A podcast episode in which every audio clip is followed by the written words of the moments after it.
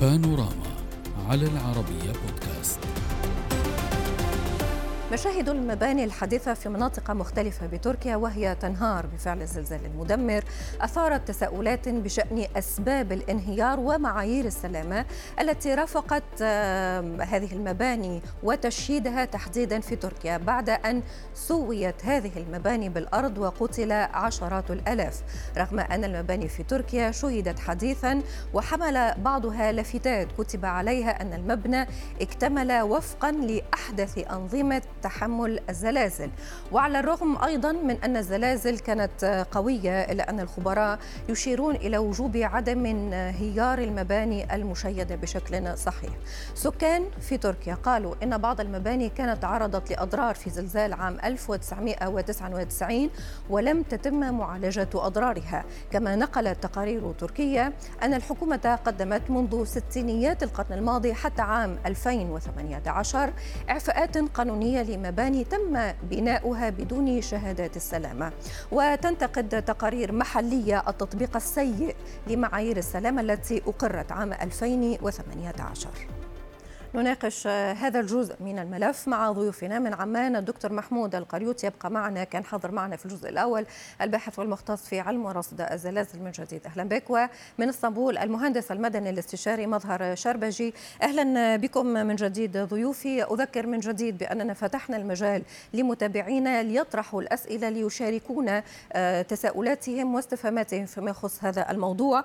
وسنأتي على بعض التعليقات على تويتر على فيسبوك و على كل منصات قناة العربية. آه، سنحاول أن ننقل لضيوفي بعض الأسئلة وسأبدأ معك من إسطنبول في الواقع آه، أستاذ مظهر.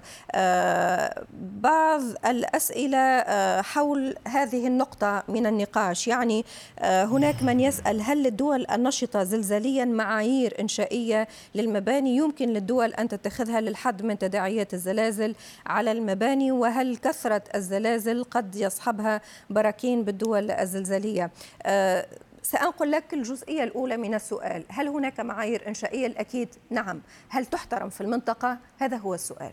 نعم في كل دولة هناك كودات ومعايير ومواصفات. نقصد هنا بالكود هو النظام أو المعياري لوضع ليس فقط الأبنية ودراساتها أيضا يتعلق بالمواد البناء وفي التربة والدراسات وكل ما يشمل هذا البناء من رأسه إلى أساسه.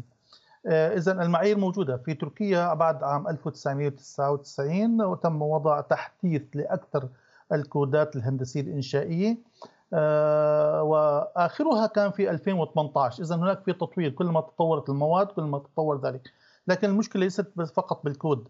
المشكلة في في أن يتم تطبيق وتنفيذ هذه المعايير والمواصفات على الأرض يعني إذا كانت دراسة مدروسة بشكل جيد وفق معايير معينة وغير منفذة يحدث هذا الإشكال الذي شاهدناه في أغلب المدن التي تعرضت للانهيارات والكوارث نعم. إذا بحثنا في هذا نعم. في الدول العربية أيضا نفس الوضع في كودات زلزالي نعم هناك آه، آه، طبعا تفاصيل يجب احترامها ولكن يقول البعض دكتور محمود بأننا علينا كذلك أن نراجع بعض هذه التفاصيل. هل علينا مراجعة هذه التفاصيل بما يواكب التطور كذلك الذي تعيشه الأرض والذي تتابعونه حضراتكم كخبراء؟ نعم نعم.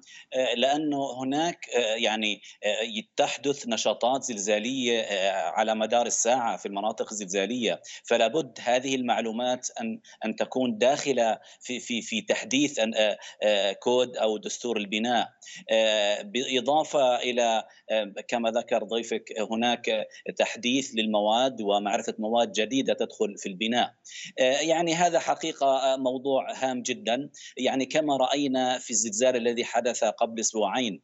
بعض المباني هدمت تماما تماما. وفي المقابل بعضها لم يهدم حتى أن الزجاج تلك المباني لم يتكسر. فهناك حقيقة عوامل أدت إلى ذلك. ليس فقط المباني. هناك عوامل أخرى يعني يجب مراعاتها عند عند البناء أو عند التصميم أو عند التنفيذ. كمثلا الطبيعة الجيولوجية لها دور جدا مهم في البناء حيث تكون الطبقة الصخرية التي يبنى عليها كلما كانت صلبة كلما كان البناء أفضل. فهذا عامل مهم جدا بالإضافة إلى إلى إلى نعم. المواد الداخلة في في البناء. فنعم يعني يجب مراجعة هذه الدساتير حتى تكون يعني مناسبة. هنا في الأردن حقيقة تم تحديث وتطوير كود البناء المقارنة المقاوم لأفعال الزلازل آه، في نسخته 2022 آه، طبعا تم تتبع وعمل آه، هذا الكود على أفضل المعايير. ولكن كما أسلفت ضيفك الكريم مدى تطبيق ذلك ومدى معرفة أنه سوف يتم التطبيق. هناك مسألة أخرى هناك أبنية موجودة قبل قبل وجود الدستور البناء. فهذا أيضا بحاجة إلى مراجعة وتقييم حتى يتم معرفة ما مدى يعني مقاومتها لأفعال الزلازل. ما رأيك أستاذ مظهر؟ هل دولنا مهيئه للزلازل؟ نعم يعني نحن لاحظنا بالفترة أن الأنظمة والقوانين الموضوعة هي كانت مرحلية لبعض الحالات بعد مش آه، حدوث زلزال آه، تركيا وتأثرت فيه يجب إعادة النظر في القوانين والدساتير كما ذكر ضيفك وهي الكودات. والكودات بكافة أشكالها. هناك تطور المواد ولا يجب أن نهمل موضوع التربة. كما ذكر صديقي التربة نوع مهم جدا.